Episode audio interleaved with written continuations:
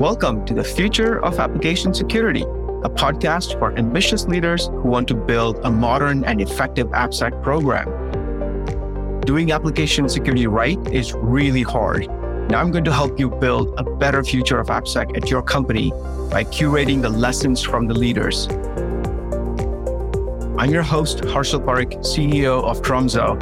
And without further ado, let's get into it. Hello, everyone, and welcome to another episode of the Future of Application Security podcast. Today, we have Anthony Ungerman with us. Anthony is the VP of Product Security at Avalara. Anthony, welcome to the show. Thank you. Good to be here. Anthony, I would love for you to talk a little bit about what you do, maybe a little bit about your background so our audience can get to know you a little bit better. Okay, sure. I could tell you about myself, my favorite topic. Uh, just kidding. So anyway, I'm a lifelong computer junkie. Got involved in it when I was 12 years old. And I can't think of a day where I haven't thought of some computer or software problem. It's always floating around my head. I graduated the University of Texas with a computer science degree, and I went right into a startup, SoftSync in New York. SoftSync, after I was there for a couple of years, we got acquired. I then, after the acquisition was finished, I moved on to Lotus Development. They did spreadsheets. They actually got acquired by IBM. Then later, I moved to Citrix. Citrix, while I was there, I was employee 191. While I was there, they experienced 50 times revenue growth. So they were is a juggernaut, massively successful. From Citrix, I went to a company that was the only non-financial winner I picked. And now I'm at Avalara, who's growing like crazy. And one thing that I take away from this, Harshil, is that you always want to go with the market leader. You always want to be with a successful company. They have the resources you need to get your job done. Everyone's in a good mood. There's plenty of good people that are attracted and they build the best products and it tends to snowball.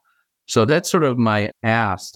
You know, when I was at the first few companies, the uh, SoftSync and Lotus and Citrix in the early years, I was a software developer. And I moved into management, then I became a director. And the chief architect at the time, he's now the uh, CSO at Avalara, but at the time he was chief architect over at, at Citrix, he was not getting the traction he needed to fix the security issues that he wanted fixed. So he went to the CFO, got a, um, convinced them to give him uh, funding for a team of, of nine people. And he needed someone to manage those nine people. So he asked me to, to take that on. And that was my entry into, into security. This person I'm talking about, he has three or four patents in cryptography and he taught me cryptography. And I did a lot of learnings on my own. In fact, one of my favorite stories about security, and I tell this at my daughter's wedding, is when I was just starting out and learning the ropes, I had built up a security lab at home. And my kids were on laptops at the time, right? As by then, uh, children had laptops. And I did some DNS poisoning to redirect their traffic through my Kali box. And then I did something called SSL strip. You can't do it anymore because there's protections in HTTP. By the time you could strip off the SSL, I would log everything and then I would forward it along. And then I had logs of everything they were doing. I got bored of it. I turned the machine off and the internet broke and I said, reboot. And they were up and running again. And they didn't hear about it until my daughter's wedding. And they were really unhappy with me when they, when they heard that. But they're getting married. So how unhappy could they be? Uh, so that's a little bit about my history. That's my long-winded story of my of, of history and how I got into security. Well, other than the takeaway of uh, using uh, the kids as experimental, you know, for uh, hacks you want to try, the other takeaway that I have from this story is pick the right winners, right? Like that, yeah. that story of, you know, the chief architect going to the CFO and, and even getting those seven headcount to fix security issues wouldn't have been possible if the company was not doing that well. So right. if you want to grow as a security professional or in your career, build, you know, great teams and hire awesome people, do fun things, you want to be at a company that's growing and growing fast and has the resources available to do those things right? Exactly, a hundred percent, a hundred percent. And by the way, I, I chose my kids because I was looking for the one group that wouldn't sue me, and they did not. They did not. uh, good choice. Good choice. Yeah. Although kids these days, you can't tell, you know. Now, yeah, yeah, you never know. I got lucky. different. I might have gotten lucky. Fantastic. Anthony, so I always get curious when there is, you know, product security as a title or as a name of the team, name of the function, as compared to the traditional, you know, application security or, you know, infrastructure security, network security. Tell me a little bit about what do you mean by product security and why is it relevant? Yeah, so I have within my organization multiple teams. And one of the teams is an AppSec team, and they do all the standard DAST and SAST and SCA and all those things. But product security is about much more today, right? Product security is to make sure the products are secure and make sure that, and to work with the engineering. I always tell engineers that together we own the security and we're there to help them. So uh, we're concerned with customers. I speak with customers almost every day. We're concerned with the cloud around our application.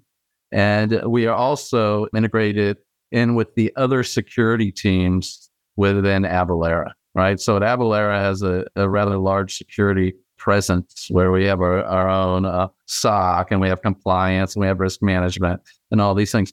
But on my team, besides AppSec, we're also, uh, we have a red team and the red team has done some really exciting things. And we have a uh, DevSecOps team, which is responsible for being the glue between our reliability engineers and our security team.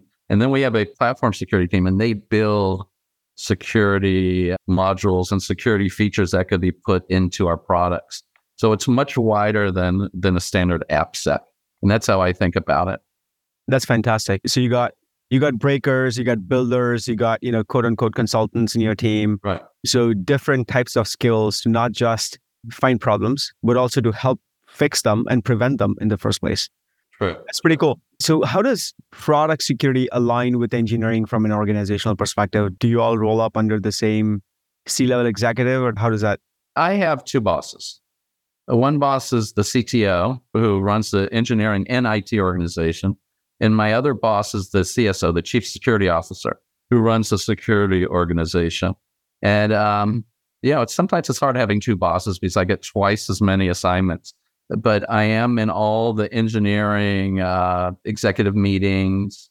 I have relationships with all the VPs and senior VPs, and we partner on fixing security issues. It's much more. I've I've had this type of organization before at a couple of other places, and I find it a uh, important way to organize. Because if I was off, let's say I was not in the engineering organization, it would just be like us throwing rocks at engineering. But now we're working together. And if someone can't meet an SLA, you know, working together on a strategy. Well, how can we get close? How can we get that next week when it was due this week? And it puts accountability on the on engineering too. Because my boss is now accountable for security. Right. So I, I think it's really the way to to go. Yeah. So Anthony, when you're when you're building all of these functions and different teams within security, and then you have many different aspects within engineering. So you have your reliability engineering, you might have some SRE folks, some release engineering people, and of course the software development teams and maybe some cloud teams or what have you. How does that interface look like? You have many different teams on security side, many, many more teams on the engineering side, and they they all have to talk to each other at different levels different levels of seniority, different levels of you know strategy or tactical execution, day to day, fixing bugs, compliance, whatever, what have you. What does that interaction look like? Yeah, I mean, there's not enough people on my team to sit in every Scrum team, right? We have 180 Scrum teams. I have 24 people on product security. So uh, we do a lot through, I work with the top line engineering executives, and my team works with, um, we have over 200 security champions. And my team will work closely with the security champions, and the security champions will help to implement a lot of these security programs. And if it gets, if something gets above the head of the champion, they will always come to, to my team. We also have a very active set of Slack channels where people ask questions. Yeah. And um, we seem to get things done. To me, the most important thing is to work within the process and at the pace of engineering. Right. So if security champions are the point of collaboration, point of communication between those two different functions, then one of the things that's very obvious is as security teams identify issues that need mitigation, risks that need mitigation, that you would funnel it through the security champion, what have you.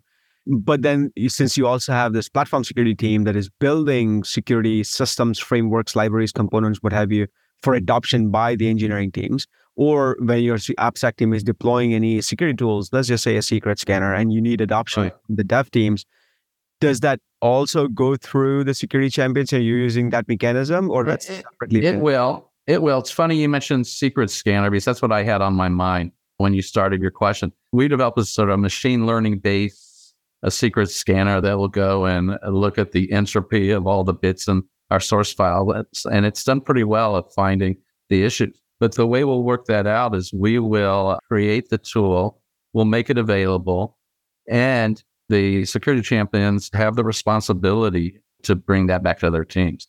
We've over the years, we've made the security champion a more an official role. So it's not just something you volunteer for and not show up. All right. So you have responsibilities to make sure your team are hitting their SLAs. You have responsibilities to, you know, remind the teams to do their training and to be hooked into our stack of scanners and SAST and DAST and, and, and everything else. That's so. Awesome. So it is an official role. That's um, awesome. Yeah, and you know, sort of related to that is typically, you know, a security professional, our jobs is to make sure not just that we find the risk, but also help the rest of the organization mitigate the ones that truly matter to the business, right? Now, one of the topics that we were talking about before we started recording is where is that challenge? Where does that friction come in from? Is it the developers who need more security training because they need to learn how to write secure code or is it the executives who just need to sponsor more for security or you know and have more engineers for security or is it somewhere else like what's your right. yeah and that's what the uh, thinking about the earlier conversation it's you know what are the challenges that you face as a product security leader and you know back in the day back when i started this and you can see my gray hair i've been around for a while it was we were sort of in the shadows. We were in the back rooms, but now with the evolution of security, all the regulations, GDPR has has reshaped the world, right? It's not just about European security. It's you know, we're only building one application. So what works in Europe's also working in the US. All the edicts coming out of the, out of the White House, security has become a boardroom imperative. We've now, the last few companies I've worked at, I've seen board members who have a security background and they put pressure on the CEO and the, the CEO and the entire C level. They are interested. They are interested in delivering secure solutions. The engineers at the uh, the hands-on keyboards, the engineers they also want to build high quality because everyone wants their work to be solid. Where we see the pressure is in the middle. So in the middle managers who are given my list of security concerns, plus a million other things coming from a million directions, they're looking for ways to cut and for ways to take things off their plate so they could deliver. And I support them. You know, I, I believe that we need to be secure. We need to address the security issues, but we also have to deliver value to the market. So it was that thing we talked about in the beginning if you're not delivering value to the market, you're not going to be in a high growth, highly successful company. So that, I mean, that's the way I look at it. And we're also seeing it from our customers. So customers have security compliance teams today, and they push on their procurement teams to only buy software which meets their security, their security framework. You know, it's grown in the in the past few years. I'll review customer contracts and the security addendums are 9 10 or 11 pages long. Right. Right. You know they're very they want to know very specific things like what's the key length of the bulk encryption you use? How is your waf configured? So things have changed. Yeah. Changed and it's now a, you know out there out front no, I want to want to peel a couple more layers in, onto this topic that it's it's the middle management, right? So that's where we have some challenges. Now, if you assume that that's where challenges are, and that may not be the case everywhere, right? In a lot of cases, uh, you know, software developers do need more security training, and that's fine. It's you know, it's it's table stakes. But then, if number of organizations, and I, by the way, I do a hundred percent, I agree. That's exactly what I I saw in my personal experience as well. Many people I talked to, exact same data point that the middle management is they are trying to manage too many things and they need more help in terms of prioritizing security. So if that's the point of friction, does that change the approach that we as security professionals would have in terms of how do we convince them that this is actually important? How do we justify? How do we provide business justification of more investments in security? I have a few answers to your question. So, first, we convince them by tying it back to the business. That's why I spoke about customers a moment ago. You know, I get asked some very pointed questions and we get questionnaires. And if we don't meet these security objectives, the uh, customer security teams will not let them buy our product. So you, you always, I always tie it back to the business. Know, why is it important? Of course, I talk about risk and protecting our reputation and all those things, but it, the business really, really hits them between the eyes. One thing that a lot of non-security people don't appreciate is defense in depth. Right. So they'll say, well, why do I have to scrub my input or sanitize my input? I have a WAF right? And that's where you have to explain to them, you know, just defense in depth and layers of, of, of protection. But like I said, it's always going back to how is this going to help us in business? You know, we want to get a SOC 2 or an ISO 27000. We can't do that until we have these security controls in place because the auditors won't allow it. At the same time, our job as, as security professionals is to make it easier for teams to deliver security anytime I used to have uh, my original DevSecOps manager, she's moved on, but she used to say, Our job is to make security transparent. And I use that.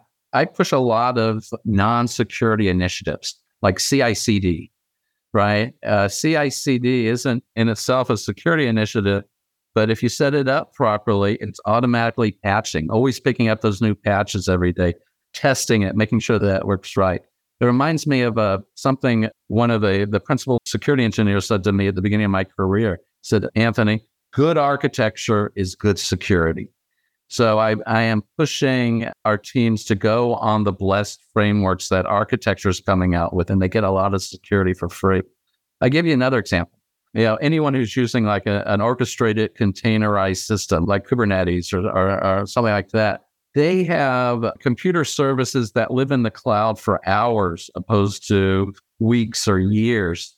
And there's really very little time for an attacker to get their foot into that container before it's retired. And even if we think there's a 1% chance or a 0.5% chance that a container has been contaminated, we could uh, quarantine it and it'll just repopulate. So we don't, you know, back in the old days, it would take an act of God to bring down a service if you thought there was risk. So evangelizing these robust systems is good for security. So, right. So that's the second part. So, you know, making, giving the guardrails and the tools people need to be able to deliver security without having to uh, sign off their firstborn. Right, right. And that definitely has an impact to the types of people we hire in the team, in the product security team, right? So because for you to have an influence to, you know, the blessed architecture, then you would have to have somebody who can be a part of that team or be at the same technical level to influence that blessed architecture to shift in the right direction. Yeah, and yeah. There's all there's there's all levels, right? And to be the person who sits you know, the woman we have who's our security architect, right? She understands technology backwards and forwards, and she sits on the architectural board, and she has to understand not only security but the technology and programming and different platforms. Yeah.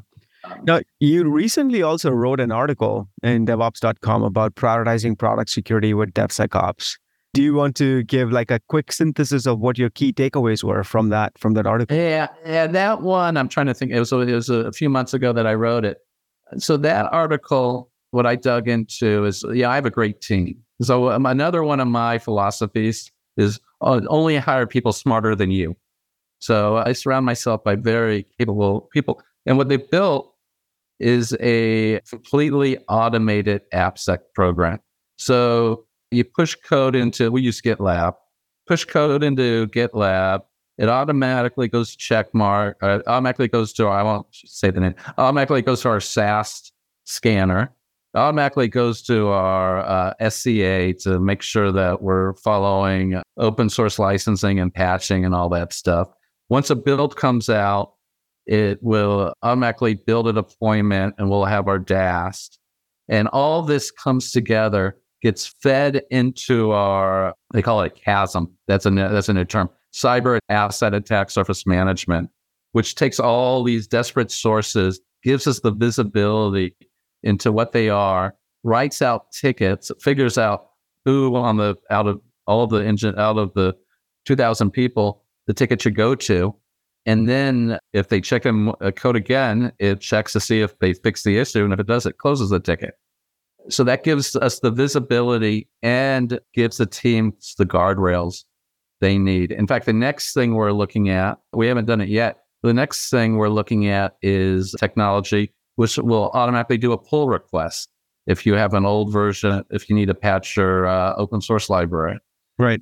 So that's what that that article from what I remember, was about building that automated system and the team you need, the team you need to actually deliver it, support it, and evangelize. So you mentioned um, training, and that's one thing that I think that's the most value you could give to an engineering team from security. Get the best practices in people in people's heads.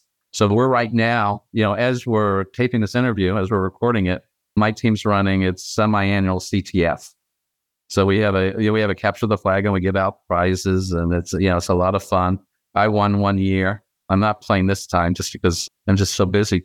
We have six and a half hours of security boot camp that people have to take when they start, and then every year they can place out of it. We'll give them a test, and if they score you know 80% or above on the test, they'll they could um, place out of different components we have vulnerability of the month meetings, and then we have uh, you know multiple uh, trainings around our security champions.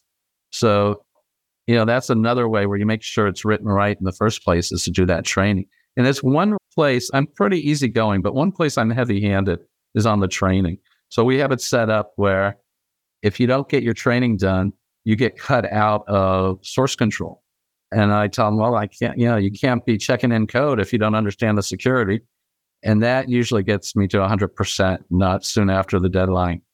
So, but most of the time, I'm, I'm very you know, flexible. We're working as a team. We're not going to always hit every single thing I want, but as we work together, we do uh, get the, the highest risk. What was the feedback you received when you rolled out that requirement first? Uh, the uh, of the trap you're cut out of uh, yeah. Get, uh, GitLab. Mm-hmm. So from the executive level, they loved it. It wasn't very popular from the people who were actually getting cut out. You know, people will say, "Well, I have this deadline. We're going, we're going to production. Blah blah. I need to get back in." I said, "Well, just you know, just finish your training, and I could get you. Uh, I'll turn it on immediately." But yeah, you can't do that all the time because that's you know, you have to pick your one or two areas where you really need to to lay down the law. Yeah, yeah. Yeah, you know, I completely agree. You know, those things are useful. I mean, obviously, it depends on the culture, but I feel like, you know, having talked to many, many security people, there's a huge reluctance in security people to go anywhere close to the dev process. And justifiably so, a lot of security people don't actually understand how this whole thing works, right? And they're they're kind of afraid because it, it's production impacting it's business revenue impacting in a way. But like if you're good at what you do, I mean that's what release engineering, SREs, that's what all of those teams does. Like if you're not following the requirements, you're not going to get access to those things, right? So as a security profession, like we shouldn't be so away from those kinds of enforcements. Like if you want security to be a part of their workflows, then you got to act like those other functions that are a part of their workflows. Yeah, exactly, exactly. And I'm an old school. You know, I've I started my career as a developer, so I have empathy. Yeah. You know, when I uh, tell someone they can't use a certain library because the license doesn't match our policies, I understand that's a big deal to mm-hmm. pulling out a, a, library. There's a lot of code that has to be rewritten. So, uh, you know, I get all that. But at the same time, you know, I act as a partner and I look for partnership in, in return. Yeah. So if we agree something's going to be done, let's let's do it if something is just too big, let's talk about that up front. We could work on the compensating controls. Right, right. Makes total sense. So now you know, with a lot of these changes, you know, we talked about product security and how that's different from the old school version of uh, different things. Do you have any thoughts on where the space is evolving? What's next and interesting in this world of product security? Yeah, I mean, it's, you know, we touched on GDPR before and the different regulations. We're seeing them in the, the US, and this is going to push things uh, forward. So, you know, as the, it's always been an arms race between the white hats and the black hats. I think I mentioned it during our, our pre interview that I was interested in stack smashing. But if you look at the guardrails that were put in front of a stack smashing, you know, first they would put canaries on the stack. And that way, you know, it would detect a, a stack overwrite. Then when the attackers figured out how to defeat that, you had the no execute uh, mode that would get turned on. Then ASLR. And then they wiped the entire class of memory attacks with memory safe languages. So you can see it's, I walk you through this because I want you to, uh, you know, think about the evolution of security controls, right? We see it also with cross-site scripting, right? To a lesser extent, we have content security policy and other HTTP headers. So I think as we, we go in the future, uh, you know, as we progress down the road for, uh, year over year, these guardrails are going to become more prevalent, right? I have tools today which will scan Terraform scripts and disable public S3 buckets, or at least flag them. You know, there's one or two reasons to, to have a an S3 S3 bucket. Uh, different anomaly detection techniques are getting uh, better and better, right? We have tools today which will will look at traffic coming out of a out of a container and realize, hey, I've never seen this port or this address used before, and I'll raise a flag. Now, of course, make sure the attacker is not in your system when you do the training, right? Or they'll defeat it, right? Generative learning is at the top of its hype cycle now, right? Everyone's talking about it, but that's going to, um, well, I put it in my notes, but I don't know if it's going to put an end to the script kiddies or create a whole new class of script kiddies. But the point I'm making is a lot of things that the developers are doing manually today are just going to become part of the system. And it's going to be impossible to create certain classes of security, of security issues. You're not going to be able to have unencrypted data on the wire because the systems will automatically have TLS built in. You know, all these controls. And that's where I, I see it going.